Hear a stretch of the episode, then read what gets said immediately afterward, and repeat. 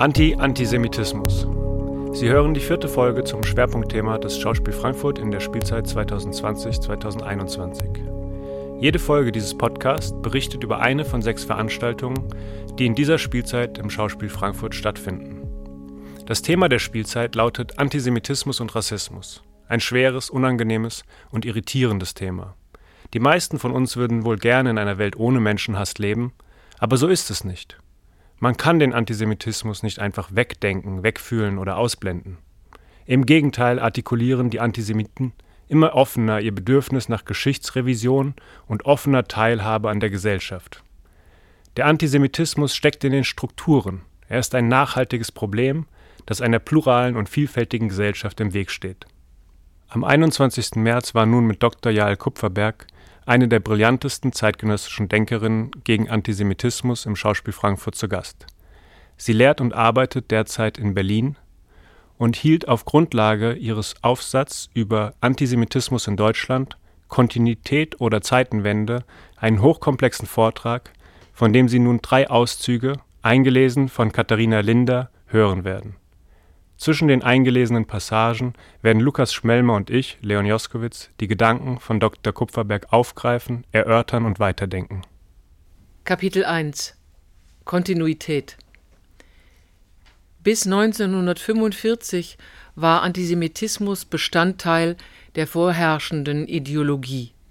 Antisemitismus muss daher als ein bedeutsames Element des historischen Bewusstseins gelten, er hat die soziale Psyche geprägt, er war Erziehungsideal, Wissenschaftsauftrag, Kulturanspruch, Norm des Alltags und gefördertes soziales Verhalten. Nach 1945 erfolgte ein komplexer Prozess, um es verkürzt zu sagen, Antisemitismus wurde mit einem Tabu belegt. In der öffentlichen Rede so der wissenschaftliche Befund, wurde der Antisemitismus bereits früh diskreditiert. Er sollte der Vergangenheit angehören. Das war ein oktroyiertes Diktum. Die Rede gegen Antisemitismus gehörte zum politischen Jargon, auch deswegen, weil sich die Gesellschaft der Bundesrepublik darüber demokratisch und tolerant gesinnt zeigen und moralisch rehabilitieren konnte. Ein Prozess der Selbstbefragung über die partikulare Teilnahme an der antisemitischen Tat blieb jedoch aus. Die Selbstbefragung blieb als eine übergreifende Selbstreflexion aus und beförderte auch eine bestimmte Kommunikationslatenz. Es ist zu befinden, Antisemitismus will nicht vergehen. Antisemitismus besteht, latent und offen. Nach der Shoah war der Antisemitismus durchaus nicht aus Europa und auch nicht aus Deutschland verschwunden. Als ein Antisemitismus nach Auschwitz hält er Facetten der klassischen Judenfeindschaft stets bereit. Mit einem sekundären Antisemitismus wurde und wird auf Mord, Bereicherung, Diebstahl, Denunziation und auf die eigene, oft ungeklärte, nicht aufgeklärte Familienbiografie mit Verdrängung, Leugnung, Erinnerungs- und Schuldabwehr oder einer Täter-Opfer-Umkehr, aber auch mit einer Vereinnahmung, Übernahme, Überschreibung und Vermarktung jüdischen Lebens reagiert. Fast kann formuliert werden, nie wieder, schon wieder, immer noch. Es gibt in der Geschichtswissenschaft ein Credo, das heißt Kontext, Kontext, Kontext. Das gilt allemal für den Antisemitismus, wie die Forschung deutlich zeigt.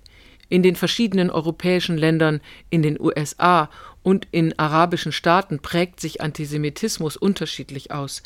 Dennoch war und ist Antisemitismus ein übernationales Phänomen, dessen Virulenz in Europa ungebrochen ist. Antisemitismus bekämpft aggressiv jedes demokratische und liberale Gemeinwesen, insbesondere in Gestalt des Populismus und des Rechtsextremismus. Im Antisemitismus geht es nicht allein um Juden, vielmehr formuliert sich darin eine Feindschaft gegenüber einer komplexen und liberalen Gesellschaft, die von uns einfordert, im selben Augenblick gleich und verschieden zu sein. Hier wiederum reproduziert sich die Spannung von Universalität und Partikularität, die eine liberale Gesellschaft aushalten muss und dies auch kann. Hier wird ganz deutlich, Antisemitismus betrifft uns alle. Ja, wir müssen das Phänomen des Antisemitismus kontextuell beurteilen. Allein diese Aussage ist nicht befriedigend. Denn dem persistenten und resistenten Phänomen wohnt ein Muster inne. Antisemitismus ist sowohl gesellschaftlich als auch im sozialisierten Ich verankert. Er ist Bestandteil von Sozialisation, Sozialität und Zivilisation, von einem kognitiven Habitus überhaupt. Antisemitismus ist eine Größe, die sich in Gesellschaft, Geschichte und im einzelnen Menschen konkretisiert. Es ist eigentümlich, Theorien zum Antisemitismus erscheinen stets defizitär, unzureichend umfassend und unzureichend differenziert. Jede Erklärung zerrinnt, sobald man Antisemitismus begrifflich fassen möchte. Vielleicht steht das im Zusammenhang mit der Tatsache, dass Aufklärung am Antisemitismus scheitert, obgleich wir wenig andere Instrumente als Aufklärung und Wissensvermittlung zur Hand haben. Antisemitismus ist komplex, das lässt sich zumindest sagen, und daher ist es umso wichtiger, diese Komplexität analytisch zu vergegenwärtigen. Leon, wenn wir jetzt diesen Vortrag gehört haben, der ja tatsächlich sehr komplex ist, dann stellt sich bei mir die Frage, warum scheitert diese Definition von Antisemitismus? Warum ist es so schwierig, Antisemitismus auf einen Begriff zu bringen? Ja, wenn ich das wüsste, dann könnte ich Sie natürlich die Antwort geben. Ich versuche aber herauszuarbeiten, warum Jael Kupferberg sagt, dass es so schwierig ist und woran es bei ihrer Definition aus meiner Sicht scheitert. So wie ich das verstehe, begreift sie Antisemitismus als eine grundlegende Form einer Gesellschaft, sich gegen andere abzugrenzen. Und der Antisemitismus ist dabei für die europäische Zivilisation so etwas wie die Bedingung, ohne die die Gesellschaft gar nicht sein kann, gar nicht vorstellbar ist. Und das geht eben zurück bis zu den Anfängen der europäischen Zivilisation. Und für sie ist der Antisemitismus etwas, was zwar die Juden angeht, ganz speziell im Besonderen, was aber strukturell zur Gesellschaft als solches dazugehört. Und dadurch ist es eine so große geschichtsphilosophische Figur, die sie hierin sieht, dass sie fast ungreifbar wird, dass sie sozusagen so groß wird, dass sie ihre Konturen wieder verliert. Und das ist auch, was ich sagen würde, wo mir in dem Aufsatz und in dem Vortrag ein bisschen was gefehlt hat, dass die spezifischen Elemente des Menschenhasses, wie er sich im Antisemitismus äußert, noch klarer herausgearbeitet wird, weil sie halt eben sehr stark auf die allgemeine Struktur des Menschenhasses als konstitutives Moment von Gesellschaftsbildung eingeht, aber das Spezifische am Antisemitismus, der sich eben gegen das spezifisch Jüdische wendet, etwas in den Hintergrund rückt. Also wenn ich das jetzt mal so ein bisschen grob runterbreche, geht es letztendlich darum, die Frage danach, wie ich mein Ich konstituiere, ähm, halt daran äh, abzuarbeiten, dass ich mir ein Feindbild suche, ein, ein anderes, äh, wo ich sagen kann, das bin ich aber nicht. Und dadurch, dass ich sage, das bin ich aber nicht, kann ich gleichzeitig sagen, das bin ich. Also aus dem genau. Ex Negativo bilde ich mir quasi meine eigene Identität. Genau, das ist ein grundlegendes Prinzip von Identitätsbildung, sowohl im individuellen Bereich, wie du es jetzt eben dargelegt hast, als auch im gesellschaftlichen, sind sozusagen analoge Mechanismen. Und äh, sie ist ja auch eben sowohl in der Psychoanalyse als auch in der Geschichtstheorie oder der kritischen Theorie geschult und äh, denkt in diesen Bereichen. Und da gibt es eben Näheverhältnisse. Und in beiden Fällen ist es strukturell notwendig, sich von etwas anderem abzugrenzen. Und die Frage ist halt, wie kann das gelingen, ohne den anderen vernichten zu wollen, sondern eben die Unterschiedlichkeit des anderen auszuhalten und auch darin einen Gewinn zu sehen, um eben das eigene pluraler, vielfältiger, schöner, interessanter zu gestalten und sich nicht immer in diese falsche Negation, die den anderen vernichten will, zu flüchten quasi. Wenn ich jetzt auf den Vortrag gucke, den wir gerade gehört haben, ähm, dann wird ja noch ein anderes Thema aufgemacht, nämlich äh, einerseits, was passiert, wenn ich quasi, also individuell oder eine, äh, als Gesellschaft äh, Antisemitismus nutze, um mich zu definieren.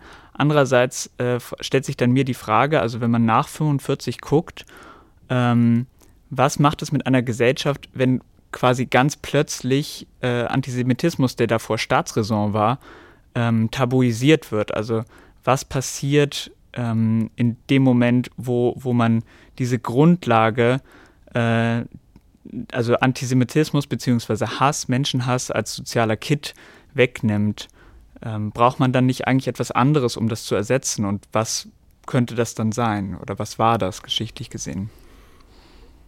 Ja, also ausgehend von dem Vortrag könnte man erstmal sagen, dass es das Tabu war, sozusagen weiterhin Menschenhass zu propagieren. Was sich dann danach an die Stelle gesetzt hat, da könnte man lang und breit drüber reden. Vielleicht könnte man sagen, der Glaube an den Fortschritt, an das wirtschaftliche Wachstum, an ähm, daran, dass Deutschland wieder jemand sein kann, als Nation wieder auch ähm, erst über die Fußball-Weltmeisterschaften und so weiter, über den Wirtschaftswachstum wieder zu einer neuen Stärke finden kann, die nicht auf diesem Menschenhass beruht, sondern auf äh, Leistungsdenken, auf ähm, Prinzipien aber das ist, äh, sind riesige Forschungsfragen, die kann man nicht so aus dem Handgelenk beantworten. Spannender fand ich oder spannend finde ich, äh, wie sie dann weitergeht in dem Vortrag, weil sie ja über den Unterschied zwischen Sprache und Bild, Wort und Bild reflektiert und dann eine ganz klare äh, Perspektive hat, dass sie eben sagt, äh, die Bilder bergen an sich eine Gefahr und die Sprache ist sozusagen unser Medium der intellektuellen oder der überhaupt der diskursiv offenen Gesellschaft, über die Probleme nachzudenken und über die Reflexion und die Analyse eben da weiterzukommen. Und vielleicht können wir dazu den nächsten Beitrag, die nächste Passage von Katharina Linder hören. Kapitel 2 Zeitenwende die liberale Demokratie lebt unter vielen anderen Aspekten auch von einer Fähigkeit, komplexe Sachverhalte in Sprache zu übersetzen, überhaupt sprachkompetent, sprachdifferenziert zu sein. Diese wohl unerlässliche Reflexions- und Sprachfähigkeit des mündigen Bürgers steht im Gegensatz zu einer Entwicklung, die ich pikturale Wende nennen möchte. Ich meine, deutlich wahrzunehmen, dass wieder verstärkt das Wort vom Bild verdrängt wird. Damit geht die differenzierte Versprachlichung von Wirklichkeit verloren, die Kompetenz des Arguments, die Fähigkeit des Gesprächs im Allgemeinen, ja, es fördert die Beziehungslosigkeit zum anderen und zu sich selbst. Die Verbilderung der Welt verschiebt und verdrängt die Erzählung. Der Mehrwert von Erzählungen liegt dem Medium selbst zugrunde. Sie fördern Sozialität, sie fördern die Sprache und die Wahrnehmung von Welt im Allgemeinen. Wenn wir sprachfähig sind, können wir die Komplexität der Welt reflektieren. Nehmen wir uns diese Fähigkeit, indem das Bild das Wort verdrängt, können wir erwarten, dass Erfahrungen auch die erzeugte Vertrautheit von Erzähler und Zuhörer, dass die Bindung, die Beziehung verloren gehen. Kurzum, die erzählende Geste als Gabe bleibt aus. Dem Bild als Form wohnt eine Regressivität inne. Das Bild ist manipulativ und schneidet Geschichte, die Erfahrung des Abgebildeten ab. Das Bild synchronisiert die Betrachter. Das Bild als Bindemittel, als kohärenzbewirkendes Mittel erzeugt Gemeinschaften. Bilder sind Mittel der Vergemeinschaftung. Das Bild dient als kultischer Stifter von Identität. Die Verdrängung des Arguments durch das Bild ist Teil der ideologischen Mobilmachung gegen die Errungenschaften der Aufklärung. Im Namen einstmals progressiver Begriffe wie Nation und Solidarität wird gegen das Übernationale, das Hybride, das Ambivalente, um Deutungshoheiten und um Parlamentssitze gestritten. Diese ideologischen Verbrämungen, die eben auch in Form der Bilderflut anzutreffen sind, treffen Juden, aber nicht nur sie. Die Aneignung von Welt durch das Bild entspricht der antisemitischen Konstitution, Antisemiten schaffen sich ihre paranoide Wirklichkeit, sie verweigern sich der Wirklichkeit, wenden sich von ihr ab, sie scheuen die Erfahrung, sie sind eine Sublimierung, die dem Frieden dient, auch mit sich selbst nicht fähig. Das wäre der berühmte autoritäre Charakter, den wir nun als starke politische Kraft in den Landtagen repräsentiert sehen. Das Bild, das Klischee, das Gerücht, es ersetzt, verkürzt gesagt, Erfahrung. Auch mit der digitalen Wende, und das ist nicht nur kulturkonservatives Gerede, erleben wir eine Reduktion kritischer Kompetenz und einen Verlust von Erfahrung. Das Bild ersetzt die Erfahrung stereotyp. Das Bild täuscht eine Wahrheit vor. Die Massenkultur des digitalen Zeitalters lebt vom Bild. Walter Benjamin glaubte in den 1930er Jahren, dass die technischen Errungenschaften der Reproduktionsmöglichkeiten, er meinte das Kunstwerk, die Gesellschaft auch positiv beeinflussen könnten, zumindest potenziell könnten sie demokratischen Prozessen Vorschub leisten. Gleichzeitig war ihm bewusst, dass die massenhafte Reproduktion der immer gleichen Bilder der politischen Manipulation diente sehr deutlich war der Zusammenhang von Bild, Macht und Manipulation am Aufstieg und an der Festigung des Faschismus und des Nationalsozialismus zu sehen. Die zeitgenössischen Mitglieder des Instituts für Sozialforschung, allen voran Leo Löwenthal, glaubten nicht an dieses Potenzial der Bilder, weil sie ahnten und wussten, dass die Vermittlung von Welt durch das Bild immer eine Verkürzung darstellt und Unmündigkeit fördert. Das Bild bietet sich nicht zur Emanzipation an. Kitsch, Spektakel und Gewalt dominieren die digitale Kommunikation. Unterhaltung statt Aufklärung. Letztlich fördert die digitale Welt eine Beziehungslosigkeit, obgleich sie Kommunikation zudringlich werbend für sich beansprucht. Lukas, Kupferberg spricht hier davon, dass das Bild sich nicht zur Emanzipation anbietet. Jetzt frage ich mich, wie ist es im Theater? Ihr arbeitet viel mit Bildern und das ist ein wesentliches Moment eures Mediums. Würdest du das so stehen lassen oder hast du da Widerspruch zu äußern? Ich glaube erstmal, dass äh, man hier ein Stück weit differenzieren muss. Ich glaube, dass ähm, Bilder und Worte selten quasi ganz klar voneinander zu trennen sind gerade im Theater ist es ja immer die Verbindung von Bild und Wort. Also ein Wort, das durch äh, ein Bild halt bebildert wird oder ein äh, Bild, das durch Worte kontextualisiert wird. Etwas äh, kann, also ein Wort kann mit einem Bild quasi äh, in Konkurrenz stehen, es kann, kann sich gegenseitig aufbrechen, es kann sich gegenseitig bestärken. Und ich glaube, dass gerade in der Kunst eine ganz äh, wichtige Funktion ist, dass man Sachen, ähm, also Klischees, also stereotype Bilder, nicht bloß die ganze Zeit reproduziert, sondern dass man sie halt eben aufbricht. Also, dass man ein Bild baut, das der, der Sprache oder dem sprachlichen Bild ähm, zuwiderläuft. Das ist ein ganz ähm, wichtiger Teil des äh, Theaterprozesses. Ja, das sehe ich auch so. Ich habe auch beim Hören des Textes, des Vortrags, mich mehrmals gefragt, ob diese Idee von piktoraler Wende und das Bildbashing, das Jael Kupferberg betreibt, nicht zu kurz greift, weil eben sehr salopp scheinbar auf so das digitale Bild, Instagram oder Werbung oder so verwiesen wird, aber eben der das Bild als Raum innerer Imagination oder auch das Bild, das vielleicht eine Malerin malt, das sind ja Formen der Auseinandersetzung mit Welt, die durchaus reflexiven, also ästhetisch reflexiven Charakter haben. Und warum das an sich ein Problem sein soll, das äh, wird für mich nicht verständlich und ich glaube auch nicht, dass sie das meint. Aber da sie sonst immer so komplex spricht, ist an dieser Stelle im Vortrag natürlich, äh, ist man ein bisschen verwundert, dass äh, das Bild als solches scheinbar problematisch sein soll.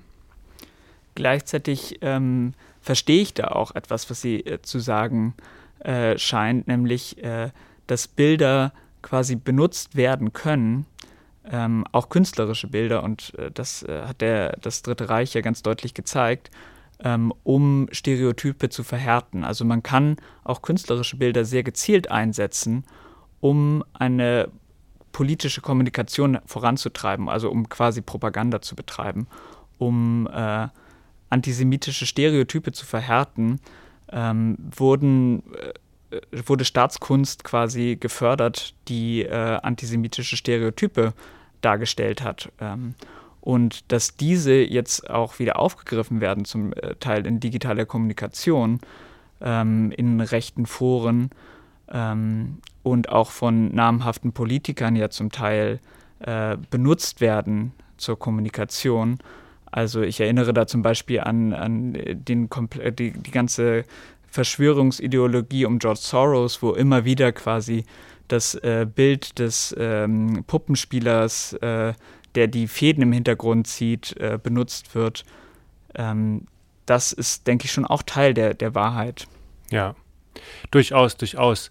Und ich bin ein großer Freund der Sprache und der Reflexion und ich kann Kupferbergs Lob der Sprache durchaus äh, nachvollziehen und ihr auch was abgewinnen.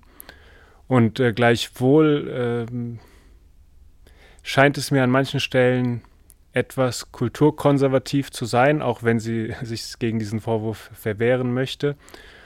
Und ähm, zudem scheint es mir so tief in den Strukturen eingeflochten zu sein, ihre Kritik, aber nicht tief genug, weil sie nämlich nicht auf die kapitalistischen Strukturen als solche nochmal eingeht, sondern sie begnügt sich in gewisser Weise mit einer kulturkritischen Lesart, die die Bildersucht der Menschen allein verantwortlich macht und darin einen Mangel an reflexiver Kraft und reflexiver Vernunft quasi betrauert, den kann ich emotional durchaus teilen, aber die systematischen Verwerfungen, die dem zugrunde liegen und wo der Missbrauch der Bilder eher ein Ausdruck einer falschen Form von Vergesellschaftung oder auch einer falschen Form von Identitätsstiftung und kultischer Identitätsstiftung, wie sie es nennt, ist, den müsste man meines Erachtens, und das ist eigentlich verwunderlich, warum sie das da nicht macht, ähm, auch an die kapitalistischen Strukturen mit zurückbinden, um nicht eben in so einem kulturkonservativen Betrauern über äh,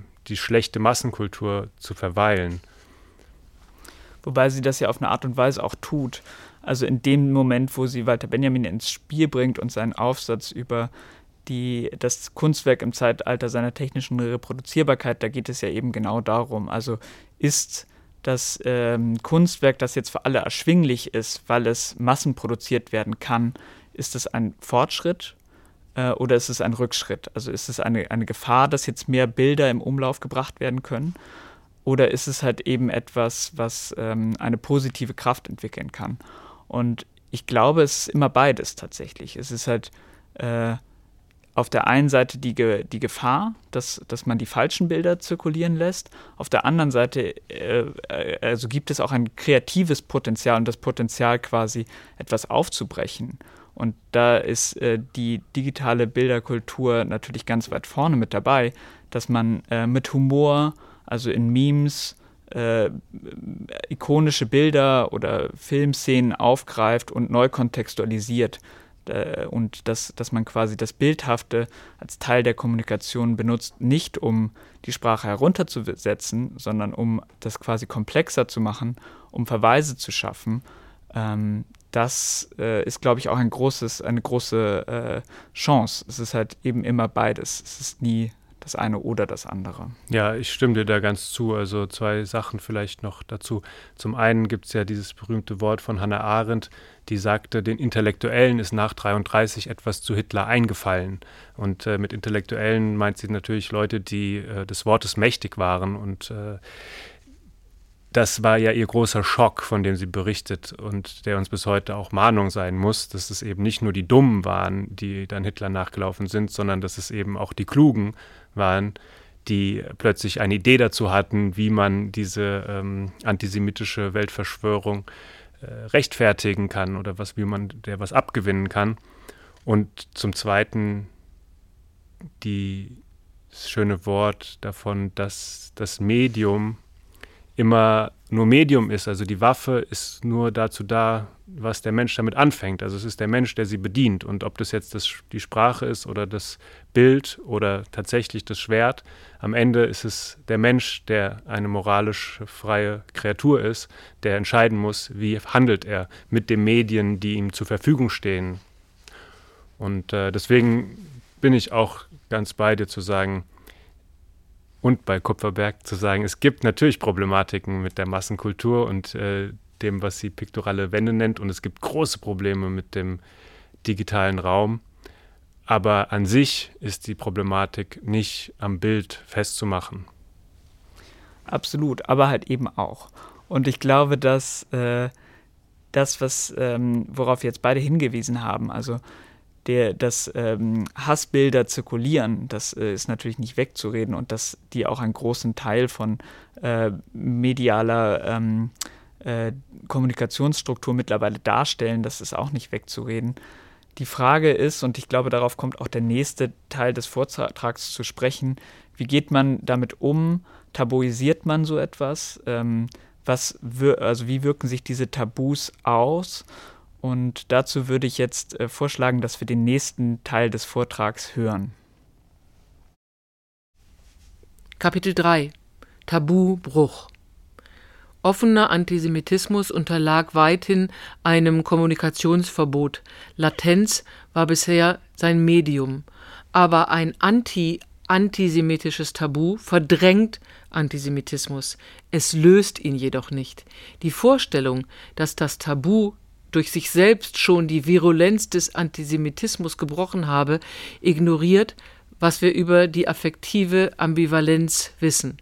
Es ist ein Irrglaube, dass es Antisemitismus nur dort gäbe, wo er offen zum Ausdruck kommt. Insofern ist von Kontinuität unbedingt zu sprechen, als Latenz, als Struktur und als Phänomen. Das Tabu jedoch kann selbst als Quelle von Lust gelten. Dem Tabu, von dem ein von Angst besetztes Berührungsverbot ausstrahlt, liegt gleichermaßen eine fortdauernde, unbewusste Berührungslust zugrunde.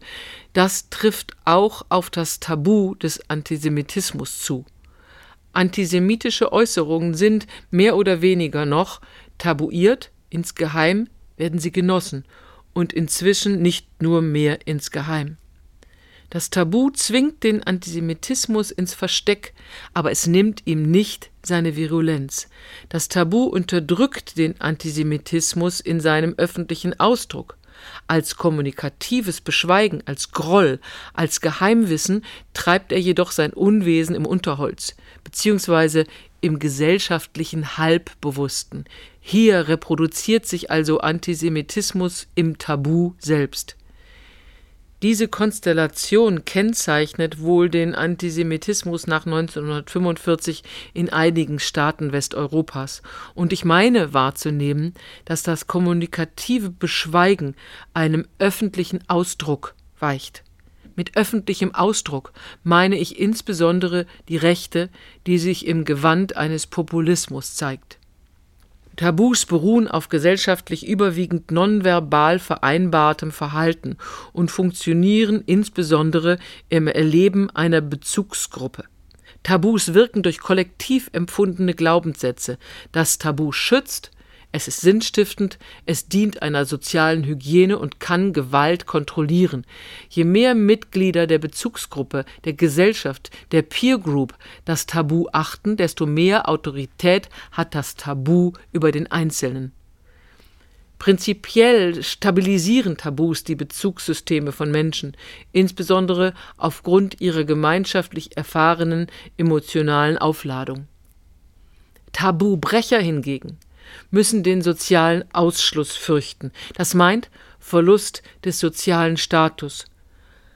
Auf der anderen Seite produziert die Gesellschaft diese Renegaten. Sie stehen für das Verdrängte, für die Narbe, für den Grund der Schuld, die das Tabu überdeckt. Antisemiten stellen sich gerne in diesem System zur Verfügung. Sie können sich als die echten Aufklärer begreifen, weil sie annehmen können, auf Gleichgesinnte zu treffen. Sie können sich als Märtyrer begreifen. Das ist die Win-Win-Situation. Stoßen sie auf das Tabu, auf das Verbot, antisemitische Äußerungen oder Handlungen zu tun, so können sie sich als einsamen Wolf, als Rebell fühlen, der es besser weiß als die anderen, ja, der es schon immer wusste. Trifft sein Verhalten auf Zustimmung, so kann er sich der Anerkennung seiner Person durch die anderen sicher sein. Antisemitismus kann dann als soziales Bindemittel fungieren, als Mittel der Vergemeinschaftung. Hier dient Antisemitismus der Sicherung von Sozialität. In beiden Fällen können Antisemiten auf Lustgewinn hoffen. Das ist eine, möglicherweise die strukturelle psychische Energie des Antisemitismus. Und diese Energie möchte ich als eine historisch persistente bezeichnen. Diese Sehnsucht nach Lustgewinn ist jedoch keine spontane, nur eine dem innersubjektiven Bedürfnis geschuldete Laune. Diese Sehnsucht ist gesellschaftlich bedingt. Sie rührt auch von einem Empfinden sozialer Angst. Antisemitismus speist sich also aus zwei Energien Lust und Angst. Leon, nachdem wir jetzt diesen ähm, Abschnitt gehört haben, diesen äh, dritten und finalen Absatz des äh, Vortrags, stellt sich bei mir ganz klar die Frage nach dem Begriff des Tabus. Was verbirgt sich dahinter? Weil das Tabu ist ja schon immer mal wieder aufgetaucht in diesem ähm, Vortrag und äh, das Tabu spielt auch ganz, eine ganz große Rolle, wenn man sich mit Antisemitismus beschäftigt. Aber was steckt da eigentlich dahinter? Das Tabu ist ein sehr komplexer Begriff und vielleicht ins Zentrum zu stellen die Idee, dass das Tabu Gewalt kontrollieren kann. Dass das Tabu etwas ist, was soziale Ausgeglichenheit schaffen kann. Und im Bezug auf den Antisemitismus natürlich ganz klar darüber hinaus auch, dass es etwas verdeckt, dass es etwas verdrängt und in gewisser Weise auch verbietet, aber eben nicht verbietet wie ein Gesetz, sondern in der Auseinandersetzung, in dem gemeinsamen Sprechen und ganz stark auch in dem gemeinsamen Erinnern etwas ins Dunkle verbannt. Und damit, so in gewisser Weise die Hoffnung, auch nicht wieder möglich macht. Jetzt zeigt sich aber, dass, dass der Antisemitismus, dadurch, dass er tabuisiert war, nicht etwa verschwunden ist, sondern weiter latent da war und strukturell weiterhin existiert hat und in der heutigen Zeit, passenderweise natürlich zum Tod der Zeitzeugen, wieder aktuell wird. Also die Erinnerung der leiblichen Körper der Menschen, die den Holocaust miterlebt haben, verschwindet. Und in dem Moment, man spricht auch von der biblischen Schuld, 80 Jahre, wird es neu möglich, weil die, das Tabu eben nicht gesetzlich manifest ist, sondern in den Personen, in der sozialen Ordnung, die die Menschen untereinander bilden, transportiert wird. Und in dem Moment, wo die Menschen, die noch aus dieser alten Ordnung stammen, die sozusagen noch Zeugen waren, die noch dieses Tabu verkörpert haben, wo die von uns gehen, wird es neu möglich, dieses Tabu zu brechen und ins Licht zu holen. Und da, wenn ich da noch kurz anknüpfen darf, denke ich auch, ist die entscheidende Aufgabe der Gesellschaft heute oder eine der entscheidenden Aufgaben, antisemitische Verstöße ganz klar per Gesetz zu ahnden und in dem Moment eben auf die Frage Tabu hin oder her zu verzichten und zu sagen, es gibt ein Gesetz und das Gesetz sagt, Menschenhass ist verboten, physischer, geistiger Natur. So, wir dürfen einander nicht hassen und wir dürfen auch die Juden nicht hassen. Und jegliche Form des Antisemitismus, wie auch immer sie sich äußert, muss per Gesetz verfolgt werden. Und das wäre aus meiner Sicht ein Umgang mit diesem Aufbrechen des Tabus, der von rechter Seite fortwährend versucht wird. Also quasi das Plädoyer für einen klügeren Tabubruch. Also dass ähm, die Diskussion über Antisemitismus aus der Schmuddelecke zu holen, weil Tabu bedeutet ja auch immer, ähm, eine, ähm, eine große Scheu quasi bei äh, ganz vielen Mitgliedern der Gesellschaft über ein Thema zu sprechen. Genau, das absolute Plädoyer dafür, jegliche Scheu, sich mit seinen äh, dunklen Seiten auseinanderzusetzen, abzulegen, in allerlei Hinsicht und ganz speziell was die deutsche Vergangenheit und auch den strukturellen Menschenhass und Antisemitismus in jedem Einzelnen angeht. Damit muss man sich auseinandersetzen, wenn man zu einem emanzipierten Individuum werden will und wenn man als Gesellschaft auch Emanzipationsprozesse vorne anstellt ganz eindeutig. Und dann ganz klar zu entscheiden, wo, ist ein, wo liegt ein Gesetzesverstoß vor und der muss dann gesetzlich geahndet werden und wo sind wir eben an den Bereichen der Differenzierung und dieser Auseinandersetzung zwischen Gleichheit und Unterschiedlichkeit, wie Kupferbergs am Anfang sagt, die notwendigerweise zu einer liberalen Demokratie dazugehören. Danke, lieber Leon. Dann nehme ich diesen Gedanken quasi als Schlusswort und ich ähm, bedanke mich bei dir allgemein für das Gespräch. Ich bedanke mich bei Dr. Jael Kupferberg für ihren Vortrag und äh, für ihre Gedanken. Und ich freue mich darauf, in den nächsten Folgen und in den nächsten Veranstaltungen diese Gedanken weiterführen zu können mit dir. Vielen Dank. Ich danke ebenso dir und dem Schauspiel und der Technik des Schauspiels Frankfurt. Sie hörten den vierten Podcast zum Schwerpunktthema der Spielzeit 2020-2021 des Schauspiel Frankfurt. Katharina Linder lieh Jael Kupferberg ihre Stimme, Redaktion und Sprecher Lukas Schmelmer und Leon Joskowitz, Ton und Technik Schauspiel Frankfurt 2021.